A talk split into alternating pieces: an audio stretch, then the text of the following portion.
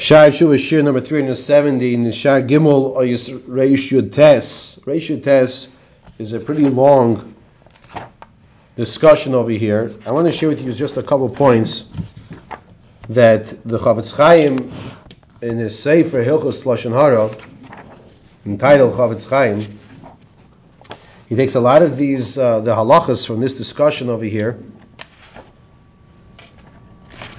about speaking lashon hara about other people, specifically in regards to witnesses, edim. Generally speaking, the basics of the halachas of edim, witnesses, is you have two witnesses. There's the responsibility to give edus testimony. If you do not have two witnesses, let's say a person witnesses something. He witnesses something that's that's not appropriate so there's sometimes a feeling that the person has that he feels okay, he has to go speak to the Rav about it. He has to go speak to the Besdin about it.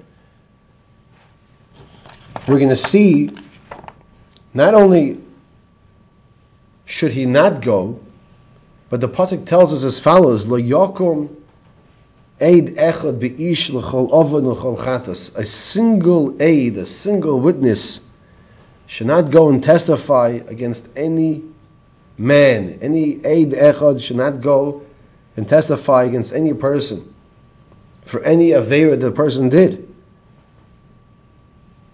Not only that, he should not go. This is exactly what's called moitzi shem ra. Says Rabbeinu Yoina, lachein moitzi shema yechoshev. This is considered to be moitzi shem ra. So you have to ask a question. I think it's an obvious question to ask, and that it is appropriate to put it on the table. Let's take a step back. You witnessed something with your eyes. What you witnessed was someone do something incorrect. So why should I not go? Well, the answer to that question is because Hakadosh Baruch Hu, in his cheshbon, his calculation, he orchestrated a rule book that we have to follow. And it's Gezeiras Hakosuv. It's Gezeiras Hakosuv. Whether you have two witnesses or 200 witnesses, they're all the same. They're all the same category of, of, of Adis. Two and 200, as you, we all know, the Gemara Makis, the Mishnayos, right? Dafhei.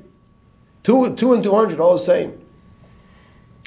But if you don't have two, you only have one, Lo yakum eid echad. The pasuk says very clearly, Lo yakum eid echad beish lechol ovnu chol chatas. One person should not go and testify, no matter what that person did. And if he does, it's maitzi shemra. Chazal tell us there are three people who are hated by Hashem. Now, person has to do something really, really, really bad to be hated by Hashem.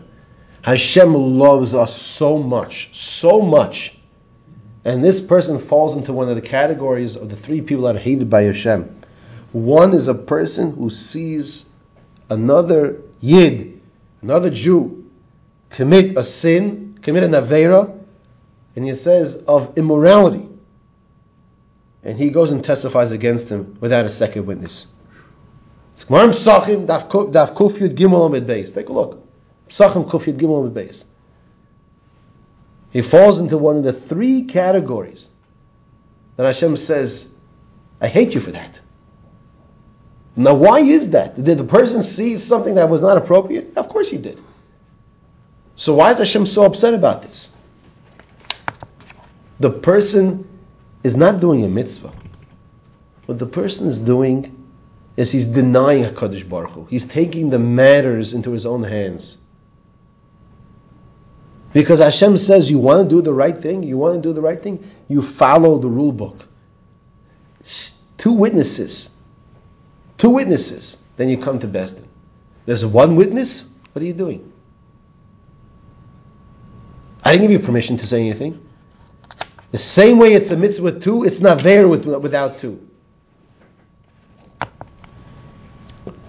Furthermore, we have discussion about mitzvah about Enos Devarim, Nachnun Tessim at Aleph, hurting people with words. I want to tell you something. I witnessed something this morning. Witnessed, witnessed. Okay, I witnessed something this morning. I want to share this with you, the, the listeners on the recordings, with you in person. It's something that we might not be aware of. And the person who definitely this morning, he was not aware what I have to say. Maybe I should speak to him personally also. I want to share with you something like this. If you ever happen to see a bacher, a bacher from yeshiva, who's not in yeshiva, don't ask him why he's not in yeshiva. Don't ask him why he is not in yeshiva. Number one, it's none of your business. And number two, it's possible he was suspended. So now he comes to Davin Shachris, and he was suspended so he can't go to yeshiva. So now he feels horrific because someone is bringing out what he did wrong. It's no one's business. Just say good morning. Say it's nice to see you. Make the young boy feel comfortable that he came to shul. So this morning I see somebody. Oh, so well, why are you here, not on the bus? You were suspended from the bus. That's how he starts the conversation.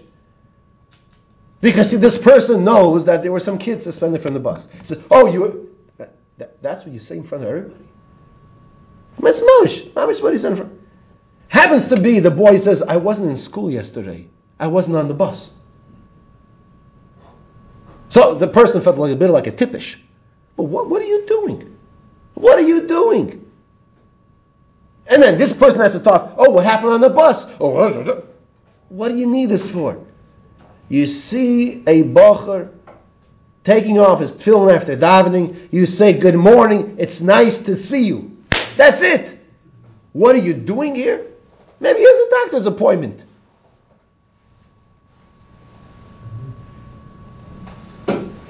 There's a sensitivity. There's a sensitivity that we have to connect to. And it started a whole conversation. Oh, also, what happened to the butt? It's uh, no one's business. It's absolutely no one's business. All you have to do is very simple. Good morning.